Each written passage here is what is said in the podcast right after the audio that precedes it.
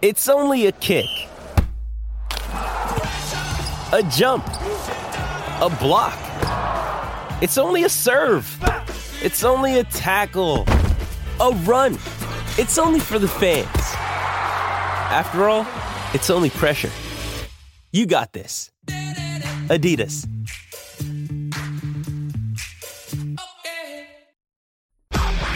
SEN Sport Update.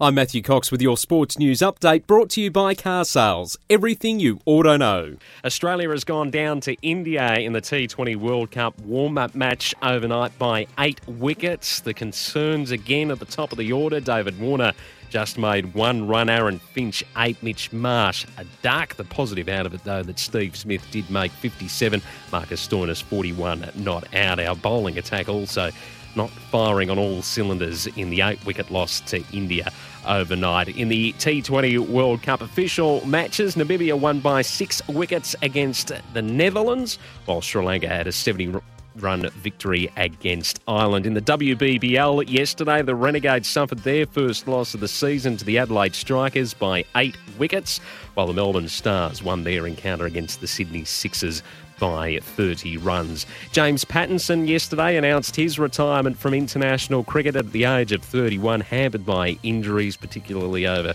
recent years.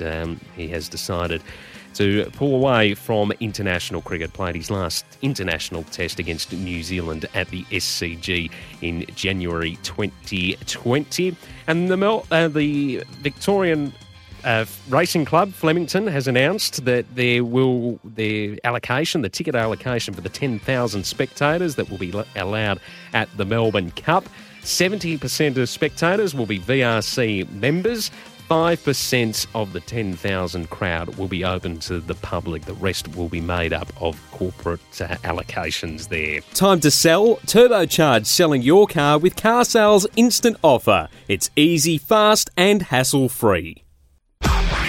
SEN Sport Update.